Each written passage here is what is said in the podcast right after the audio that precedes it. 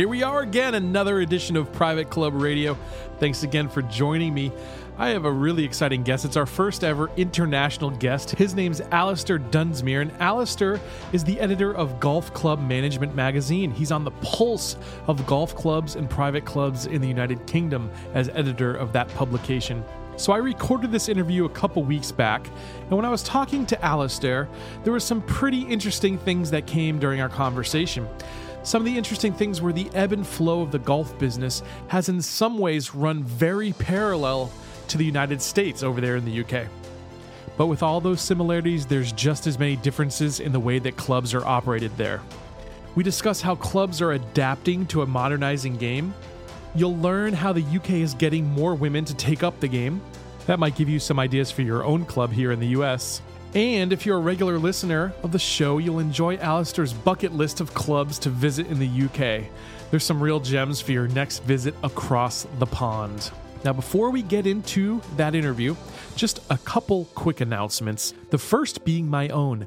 I own a company called Course Driver, and I fondly refer to it as the world's most advanced golf app and marketing powerhouse. Not only does it combine GPS, live satellite weather, food and beverage ordering, events calendars, handicap and tournament tracking, emergency services, and geofencing, if you know what that is. In addition to all those cool features, it's a very, very powerful way to attract new members to your club. And for existing members, it gets them much more engaged, much more in tune with all the activities surrounding your club by sending targeted, timely messages. If that sounds like something you want to invest in, something you want to learn more about, please check out booth 128 at the Club Managers Association of America Business Expo in San Diego later this month. In addition, I've got some hats and some other giveaways, and you might even get interviewed on this radio program. That's right, I'm going to have a mobile audio recording setup going on, and we're actually going to be recording interviews live from the expo floor. So if you have a great story, if your club is doing something amazing, stop by booth 128 and let's get you on Private Club Radio. While you're in San Diego, also stop by booth number 314. Booth 314 is the Professional Club Marketing Association of America. And if you listen to episode one, you heard Rick Coyne, CEO of that organization, and all the good things that they're doing for membership and marketing departments at private clubs. All right, the time has come. Let's get Alistair Dunsmuir on the show.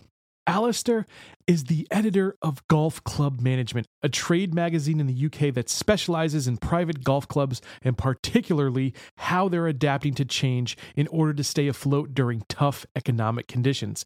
Golf Club Management has been the official journal of the UK Golf Club Managers Association since 1935, and it's the longest running golf trade magazine in Europe. Alistair, welcome to Private Club Radio. Oh, thank you for having me. I'm uh, delighted to be on, and uh, uh, hopefully, I can give your listeners some information about what's going on in the UK private golf club industry. We'd be happy to hear those. So, can you tell us a little more about yourself and the publication?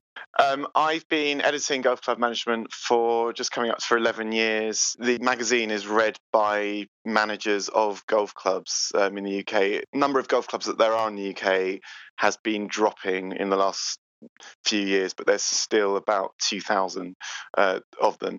Uh, you, the United Kingdom is obviously a much smaller country than uh, the USA, but the golf clubs take up about one two percent of the entire landmass of uh, the the country. So the industry is pretty important. Um, and in the time that I've been editing, it's been a time of incredible change. Golf was obviously in, invented, or at least we like to think that it was invented uh, in the UK, and for most of that time, it's there's been very very little change, um, and that has all changed in the last ten years um, due to societal changes, economic changes, and for the first time, those running the golf clubs um, have had to think about really business and finance, you know, all the sort of things that other industries have had to think about for hundreds of years. And um, my readers now, for the first time, instead of basically joining an association to play golf with their peers, are now having to think about real professional business decisions and how to perhaps even look in, into other spheres rather than golf to seek revenues. Yeah, absolutely. So tell me a little bit more about that. How did these changes come about? Was it just the economic downturn back in 2008, or was is there other forces ha- at work here? Um, it actually started before uh, 2008, uh, although 2008 very much exasperated everything. Um, the and this is something that is quite similar with uh, the USA as well in the sort of by about the 1980s, there was so much demand uh, for golf uh, for various reasons um, in on both sides of the Atlantic. Um, but there weren't that many golf courses, um, and those the, the, golf courses that existed charged whatever they wanted, so not many people could play. Um, and then in the 1990s, in, in on both sides of the Atlantic, there was an explosion of, uh, of golf courses. Um, many, many were built. Farmers sold golf courses. Um, lots of developers saw the opportunity, and you just very, very quickly saw this complete turnaround. The um, particularly in in the, the UK, uh, golf courses that had huge waiting lists and charged exorbitant joining fees, all of a sudden found they didn't have waiting lists anymore. Um, and uh, all of a sudden there was the rise of proprietary clubs. In in the UK, it was up until 20 years ago, there were only two types of golf clubs: private clubs, which was the vast majority, and golf clubs owned by local authorities and councils. All of a sudden, there were golf clubs started uh, rising, owned by um, um, individuals and companies. This competition uh, to private clubs meant that they started losing customers, and um, it also meant that, for instance, the local authorities and the councils then started thinking, well, we now have competition that we don't want to invest in it because we've got local taxpayers' money to worry about. So they then started selling off their land. There was also a housing shortage in this country, so they started building over them. Um, and as we approached the 2000s, other societal changes started occurring with, you know, more impetus on things like value for money and pressure on people's time, and then certainly with the with the uh, financial crash, um, you saw this uh, destruction of um, both the, the, number of people that were participating in golf and and in particular the number of people that were um, joining golf clubs. And um, as a result of that in in the United Kingdom and in the USA as well actually uh, golf clubs have have gone under. Several golf clubs have gone under um, in the last about ten years or so. But also those that haven't have have just changed dramatically. They've had to diversify. They've seen um, what was before huge sources of income come in. They before they were basically so awash with cash that they didn't really know what to do with it. They're now struggling for finances. They don't. They can't afford to invest. Um, but to, sorry to go back to your original question. Whilst it's it's been particularly bad in the last 10 years the you can if you were to pinpoint when it started it was in the early 90s when demand uh, demand and supply started to change. They're just building too many golf properties. That happened here as well. Yeah. Yep. Exactly yeah. I think uh, you know most of the stats will say that they're here in the United States. There's the same amount of golfers, the same pool, but there's just that many more properties and, and, and golf courses out there that are competing for that same here dollar there pound. Um, right. yep. But uh, you know there's there, there's been a lot there's a lot of changes going on around here in the united states. We've had a lot of turnover in terms of club structure. So we've seen many traditional member owned clubs clubs that were owned and operated by the members they're being replaced by golf club management companies and private club operators so I think you alluded to this, but it's the same things going on over there in the UK. Um, it's not been so much that uh, private clubs that uh, were, were, run by the members have been bought by um, companies or have transferred to uh, to organisations like Troon or ClubCorp. Um, that has happened a bit, um, but it's it's still been a very very small amount. Firstly, actually, what's happened more is that there's been a rise in the proprietary sector, in that clubs got built, um, particularly in the 90s, by um, individuals or companies that wanted to make money out of it, and they've been much more professionally run than than the private clubs, and they've tended to be a bit more successful. Um, so the, the private clubs then have gone under, whilst those proprietary clubs have been a bit more successful. But also those the private clubs, the member-run clubs that are doing a bit better, are the ones that have adapted uh, the most uh, to the changing conditions of the last uh, 20 years or so. And I would say that the biggest changes that they have brought in, and in fact, the number one change that they have brought in has been that management structure. Previously, if you went back 20 years ago, it would be the, the way they ran themselves would be a very, very much a committee run structure where uh, decisions would take you know six months till for the most minute decision uh, to be made um, that it would be eight people discussing uh, something irrelevant and um, and it would go from one committee to another committee uh, whereas now it's a manager has been brought in, professional manager. Um, previously, it would be in this country, it would be an honorary secretary that would be asked to basically just do keep you know keep check of the handicapping scores.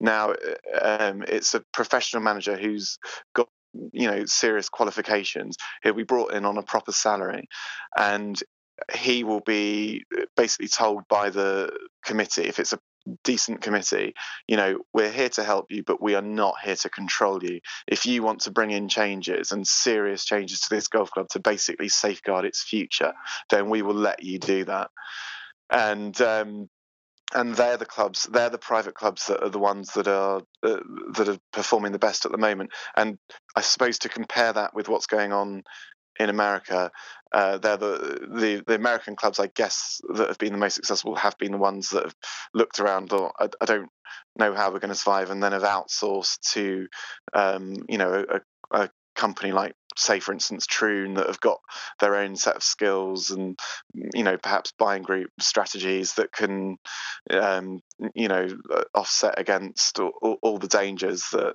um, that so many clubs are experiencing at the moment. Right. So they're basically kind of a disruptive force in the market it sounds like. Um, absolutely. what are what are some of the ways that clubs are adapting to the modern era over there there are so many, um, and it, it's uh, as obviously the, the, number one is the, number one adaptation, which underpins and and also overlies everything, is allowing the the manager to manage. But there are also many many specific things.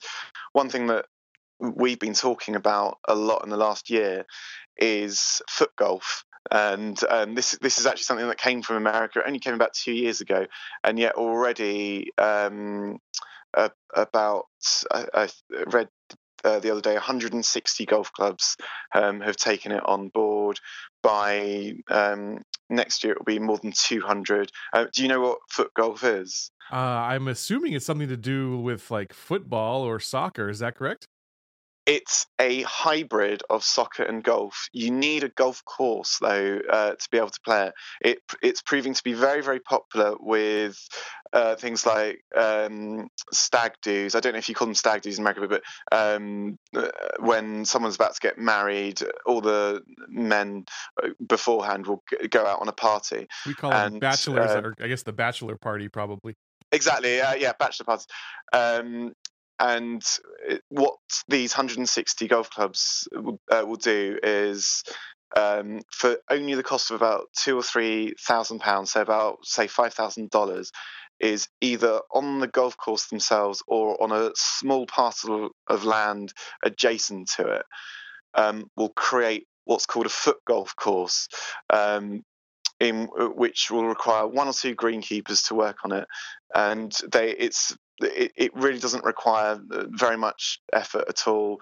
You just need giant holes, and the participants, instead of hitting a ball with a, a, club, they kick a football into a hole, and it's the same rules of golf. It's you try whoever wins gets the ball into the hole in the least amount of shots uh, possible, and um, it literally the sport was I think created in 2012, and it's proven to be massive. There's now a World Foot Golf tournament. Wow. Um, the, um, in in the UK, there's now 50,000 registered players. It, it's growing massively, and and in, in particularly, it's the age group where the most amount of golfers have deserted golf. Um, it's kind of that 16 to 24 and male. Um, uh, it's that sector of society that are playing at the most, and so number a number of golf courses have created this often against um, you know committees and other golfers they don't like it. And I, you can kind of understand why. Albeit it doesn't even if you put it on your actual golf course it doesn't cause any damage to the golf course. You don't play it on with spikes or anything. Um, uh, but and you charge green fees yeah, and, and everyone that's played it says they love it. I've personally never played it myself. I don't. Um, I, I, mean, I I would certainly give it a go. I mean, it sounds like fun, um, and it, it's it's getting bigger and bigger and bigger, and uh, that that's one thing. Before you move on, I just want to say it's. I think it's ironic that uh, the Americans have brought something that's soccer related over to the UK. exactly, and and not only that, not only have the Americans brought it over, but there are so many people in the UK that have shown so much resistance to it sure. as well. So, um, a second issue uh, with um, with golf, particularly uh, in the West, is golf is seen as a male dominated sport. Um, I was in Sweden recently, and um, it, uh, and in most parts of Scandinavia and in Germany and in Holland, uh, there is there are no gender barriers. It's um, it, uh, golf is a family-oriented activity, and um, that is probably not the case uh, in the UK, where it's something like uh, 11 12% of all members of golf clubs are uh, women. And uh, and and there's a male culture that um, is rooted through golf clubs. A number of golf clubs are um, addressing this issue. The more proactive ones are addressing this this issue, and they've uh, done so much research into, you know, what can they do to get more women um, to play golf and to become members. And uh, there are there are certain ways of, of doing that. Three off the top of my head. One, relax your dress codes. Um, it seems such an obvious thing. Dress codes are seen as so unwelcoming and stuff. It, that's not just going to ha- uh, help you attract women. That will help you attract all sorts of other people. Again, there will be people that are members of golf clubs that don't like that, but I think the evidence shows that there there'll be more benefits uh, that can be gained from that. Um, secondly, um, if golf clubs that have really improved things like their coffee offerings.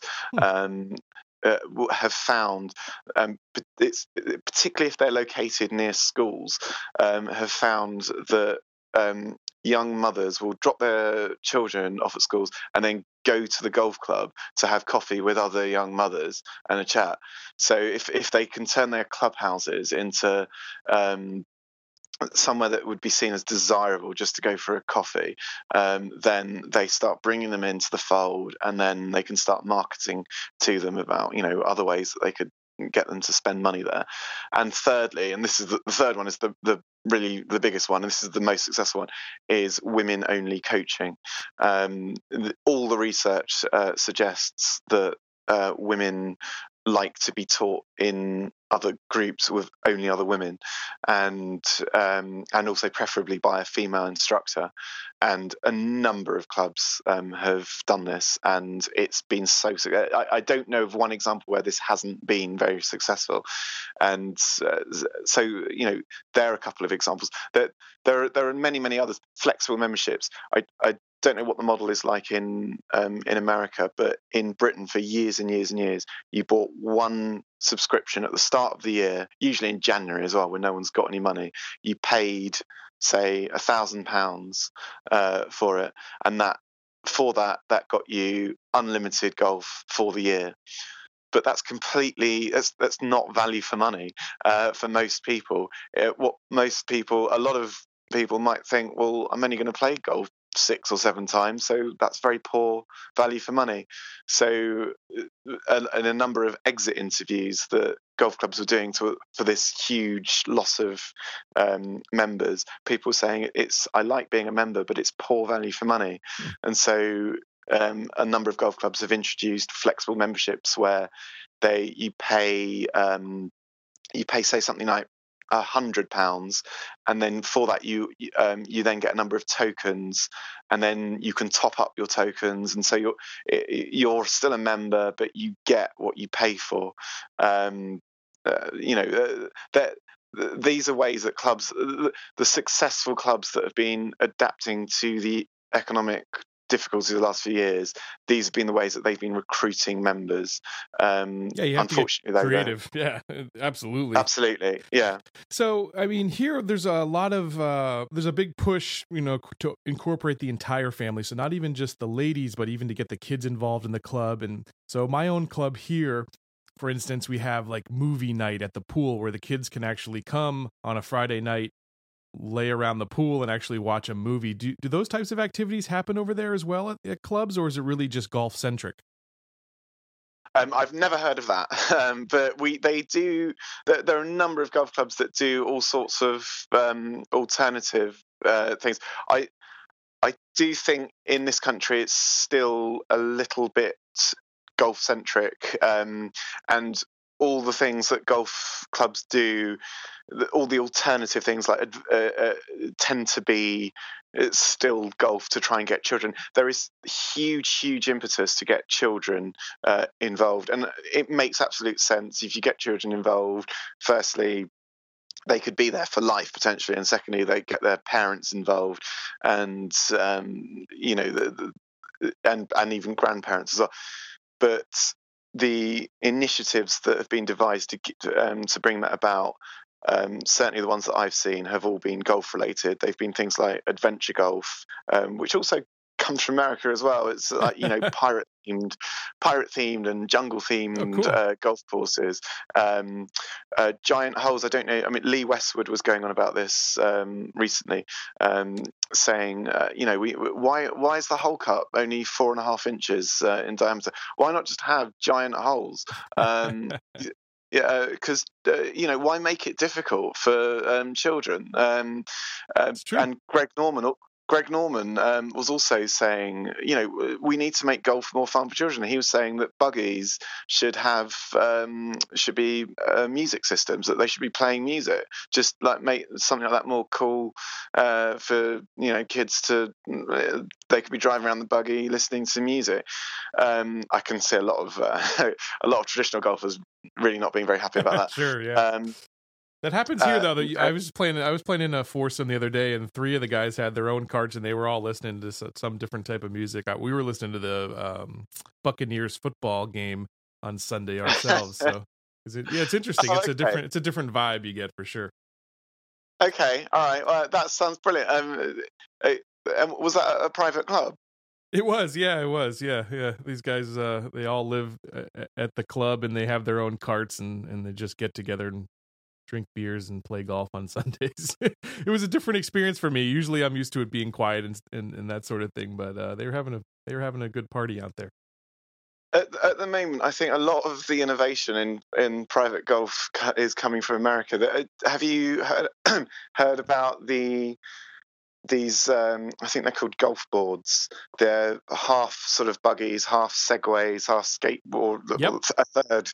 Um, again, that came from America, and that's just hit the UK. It's they just started in the summer. Yeah, I saw those at a club seven... called Black Rock up in the Massachusetts. That was the first time I'd ever seen okay. that. Yeah, those are really cool. They're like a surfboard yeah, about um, I know now seven golf clubs in the UK that have um, taken them on board, and all since the, the uh, summer of uh, 2015. Um, uh, and all of them have reported positive um, feedback from uh, consumers.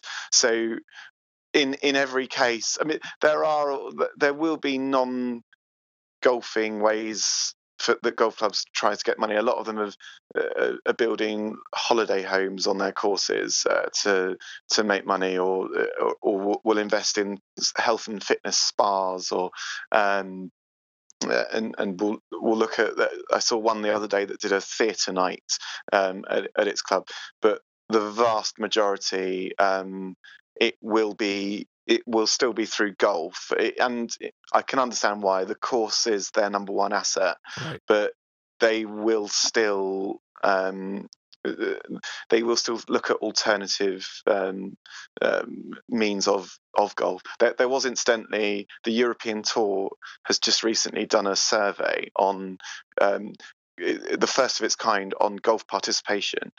Obviously, golf participation um, in uh, the UK, just as in USA, has been in terrible decline. Uh, but the, the European Tour said, well, that's only been happening on 18 hole courses. What about every other form of golf participation? What about people that are playing golf um, computer games and golf simulators and people on the driving range? And it found that actually about one in five people um, in in the country are engaged in golf in some form or another, um, it, whether it be on a pitch and putt course on the driving range, um, via a computer game, via a simulator, or, or some some form. So maybe it is time, just as in, I, I know cricket is not huge in America, but cricket changed hugely. Cricket was a dying sport in the UK um, about 20 or 30 years ago. Test cricket, nobody was watching it anymore. And then it invented this thing called 2020 cricket, which is a very, very fast version of the game. You only get 20 overs and it, it's all done very, very quickly. And you just, you have to hit the ball basically as soon as it gets bowled. Whereas previously that never used to happen. And it, it just reinvigorated the sport. And a lot of people are now having saying this is what golf needs um, and it's it's a bit different. I appreciate it's a little bit different because the issue with cricket was that it was it was dying because it was a spectator sport, whereas the the reason that golf has got its problems is both because it's a spectator sport and it's a its participation levels are a problem. Um, but I but clearly something something needs to happen, but there's no doubt the potential is there for it. That's interesting. Yeah, um, you know, I think it's great that that you know that people are actually still focusing on golf over there, and um, I think that's wonderful, really. So, tell me a little bit about a standard type of membership or or an average membership. What what is sort of the dues structure, and how does that work over there? Um, it will be uh, in terms of how much they pay and what they get for it. Exactly. Yeah. Um, I assume there's some sort of upfront membership fee and then maybe monthly dues or yearly dues. I know you kind of alluded to some clubs are switching to the yeah. tokens, but what, what's a what's a, what's an average club? How how does it work over there? We uh, there's I guess if you were to call it an average club, there there's probably about three tiers of clubs, but an average club would be um, membership would be about eight or nine hundred pounds per year, um, which um, I guess is about I don't know thirteen fourteen hundred dollars. Right. Um, for you, still the vast majority ask you to pay that in one lump sum, and often at the start of the year. Um, there will be some that will that will um, they'll have a subscription scheme where you can pay that monthly or in 10 installments or something. Um, and for that, you will simply get uh, unlimited golf on the course and a um, uh, and some sort of discount on the bar and restaurant. And often, I mean, it, it's very unprofessional how it's all worked out. Uh, I've asked golf clubs this about, you know, I'll say, so what's the what's the discount on the bar and restaurant? And they'll say, oh, it's twenty five percent.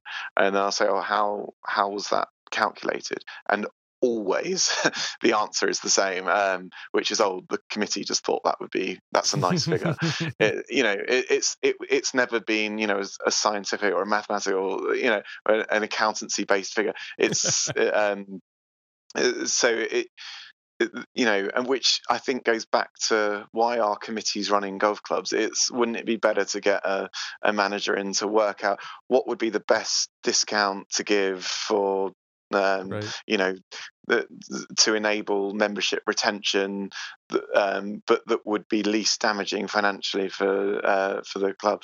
Um, but no, it's uh, um, but that's how it's calculated. But but that's all you would get for it. Um, and, Is there an initiation fee? Any up upfront initiation fee?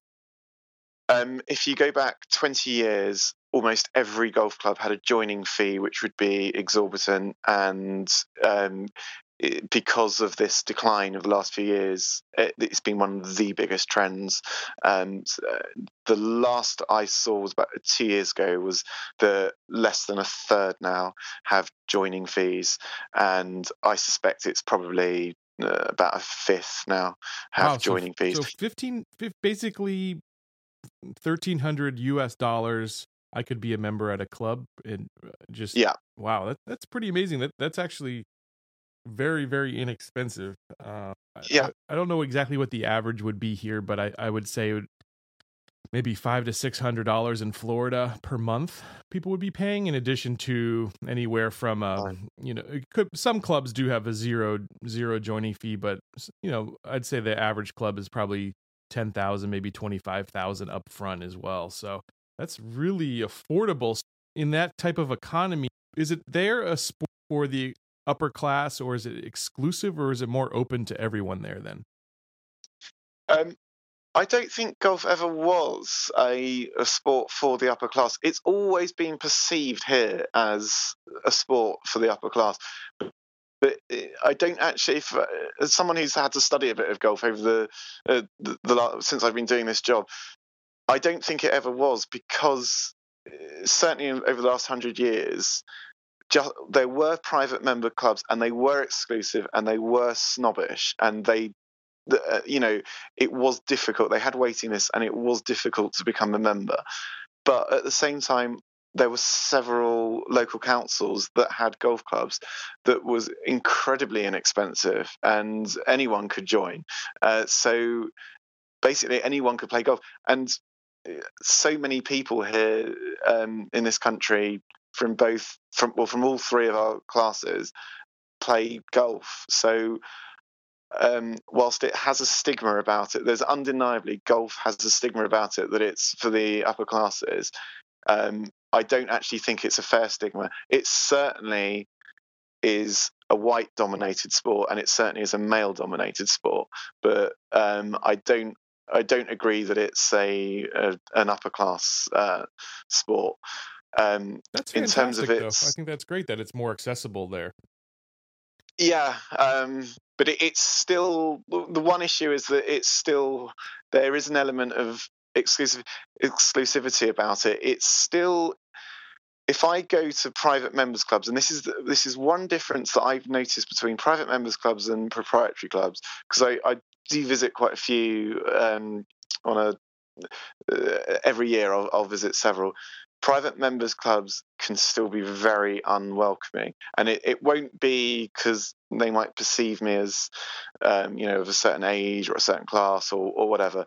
I, if they there's a very much a we don't know who you are therefore we're not instead of we're not going to welcome you here. Mm. and i've had that i've had that repeatedly um, you know i've had comments like that.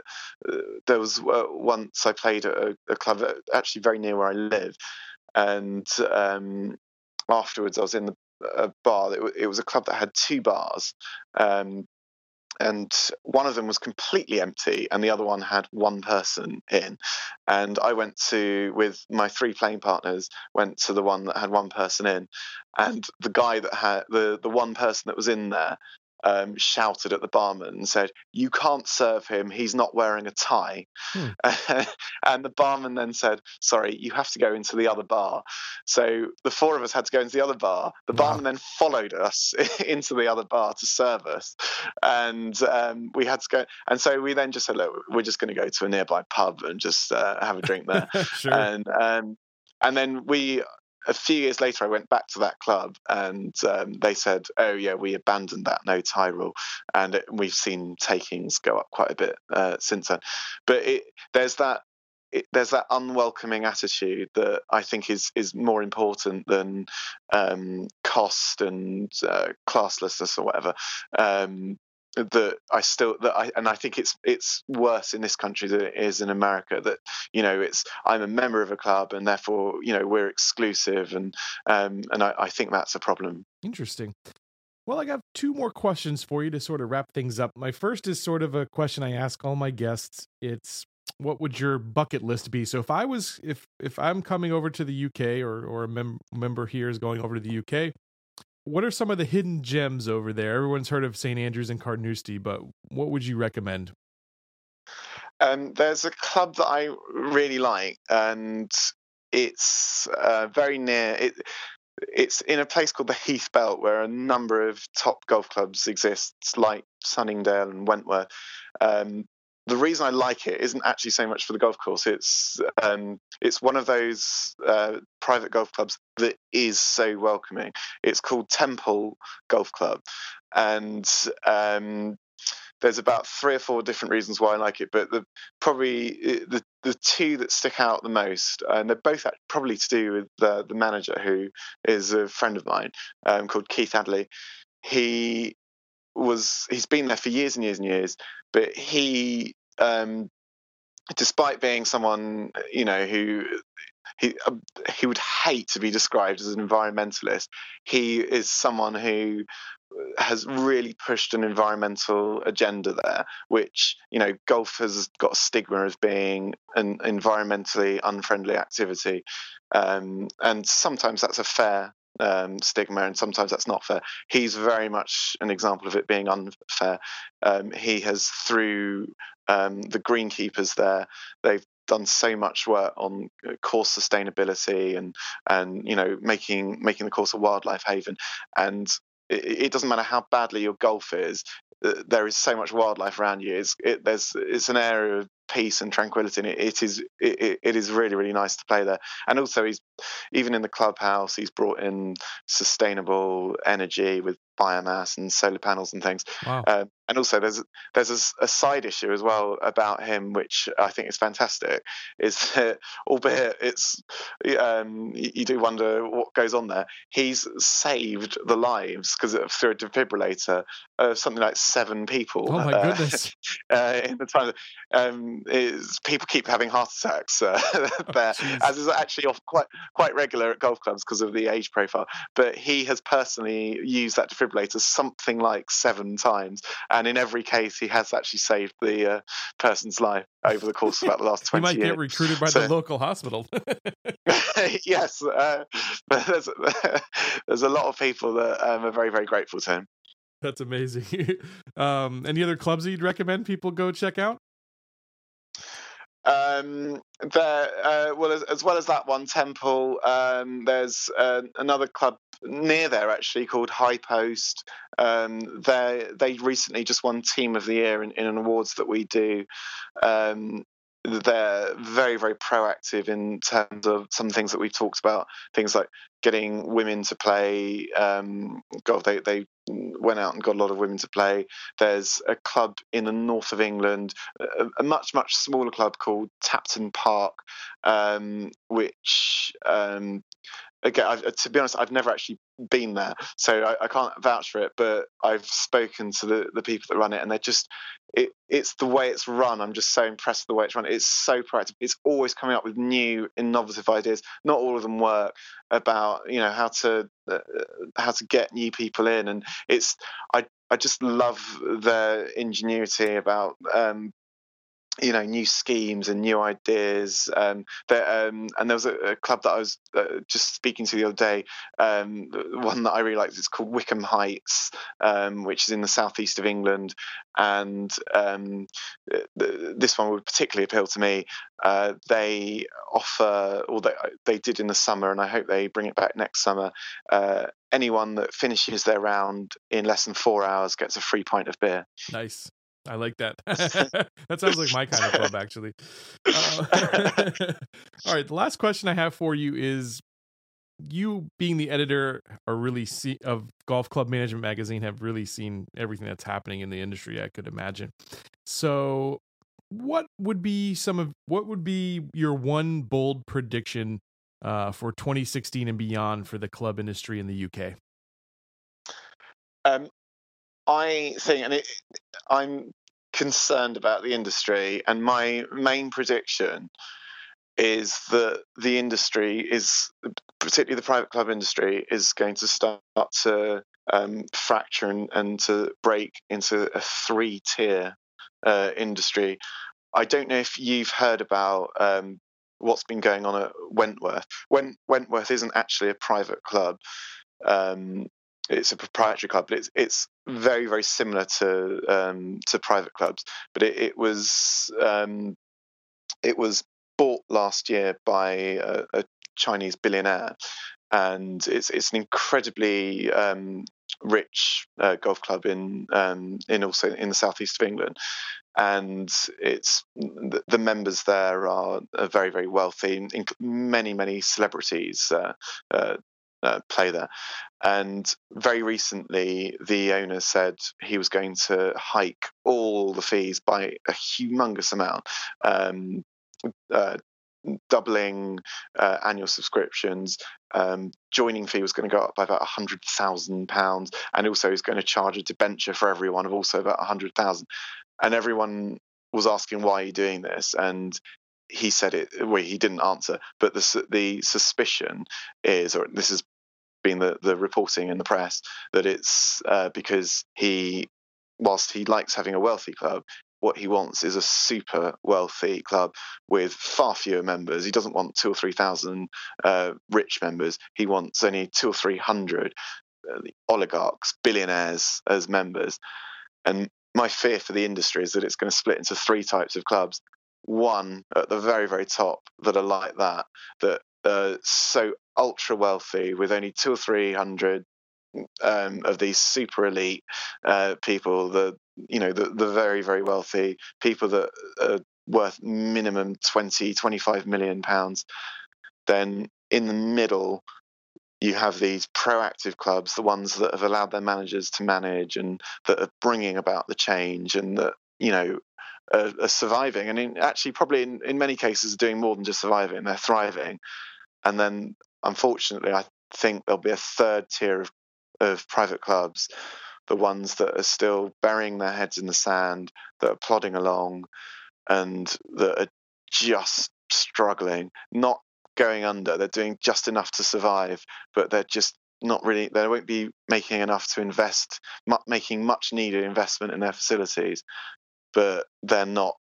They're not going anywhere, and I, I and I fear for them, and I think that's what's going to happen. It's not a particularly happy prediction. It's a bit of a bleak one, but um, I think that's what's going to happen over the next few years. Interesting. Interesting. Is there any way that you can see that that might be reversed, or or or any anything that could come into the market and, and change that or disrupt that? Um, the uh, only thing is um, uh, more education uh, for golf clubs and for golfers at those clubs. The, the, I mean, you've got those that three tier. If it, if it does happen, I obviously could be completely wrong. The the top tier is only going to be a small number, so maybe we shouldn't bother about them. For those, for that third tier to help them, it needs to be those committee members. I guess need to be educated that. Um, and this comes from the media and the golfing associations um, to speak to them and to say, uh, look, you need to embrace change. You need to stop burying your heads in the sand. I've I've spoken to some of those um, c- uh, committee members on things like on platforms like social media, um, and I, I, I, said to them, you know, why don't you look at, um, for instance, flexible memberships or um, bringing in measures to you know get more children. And you know they said no I, I want things like you know the course to myself. And i said but uh, you're also going to moan about um, your annual subscription raising. And um, and then the conversation and they'll say yeah but i you know i want i want my um, i want the course to myself. And then i'll say well and the conversation will end when it will say but you won't actually have a converse, uh, course to yourself because there will not be enough people prepared to pay the amount that you might be prepared to pay right. um, uh, to keep uh, to keep that course. Um, I, unfortunately, I feel that there's there's quite a lot of courses have gone under um, in the last few years. I think there will be a few more to go. There probably needs to be to correct this now oversupply, just as there is in the US. That makes sense. Um, where when that correction has leveled out, then maybe we can start going back to where we were, where uh, golf can start to move forward again. But it's going to be, I think, at least another five years till that happens. Well, Alistair, it's been so nice to speak with you and get a glimpse of what's going on in the private club industry over there in the UK. Thanks so much for being with me today. Thank you so much. It's been great to speak to you, Gabe. So please check out golfclubmanagement.net. And Alistair, is there any other place that people can a little bit more about you and what you do? Um, they could follow me on Twitter or speak to me on Twitter. I'm at Al Dunsmuir. Um, but if they go to golfclubmanagement.net and um, leave comments on the articles. I read all them and I'll happily uh, speak to them and comment back. Thank you so much, Alistair. Thanks for being on the show today. Thank you, Gabe. Cheers. Cheers. Man, I loved that. I didn't realize some of those differences, and especially in terms of structure that private clubs have over there in the UK. That was really eye opening. I'm glad that we had him on the show. Well, I invite you to come back again next week. We're going to be speaking to Rick Coffey.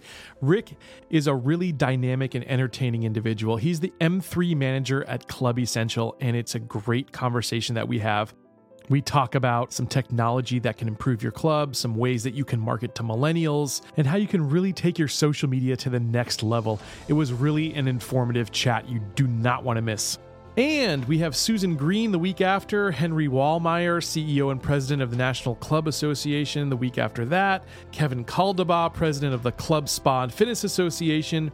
Now we have two new guests that I haven't yet to announce that I'm going to make the first announcement now. Jackie Carpenter, she's the editor of Private Club Advisor, and Greg Patterson, he is probably the most dynamic man in golf of all time that I've ever met, at least. He's the GM of the Beach Club, former GM, I might say. In fact, we talked to him just days after was his going away party. And he's also a contributor to the Boardroom magazine and a speaker and author. So you'll definitely want to check him out. He'll be on in March, March 21st, I believe. Don't forget to check out our website, privateclubradio.com, if you'd like to be a guest on the show. If you have questions and comments for us, if you would like to actually ask a question of some of my upcoming guests, you can also do that there. You can even suggest a guest for this show that you think might be great for our listeners. This show is for you, so if there's something that you want to know, just let me know and I will make it happen. And don't forget to come see me in San Diego at the end of the month at the CMAA booth 128. Until then, here's to your membership success.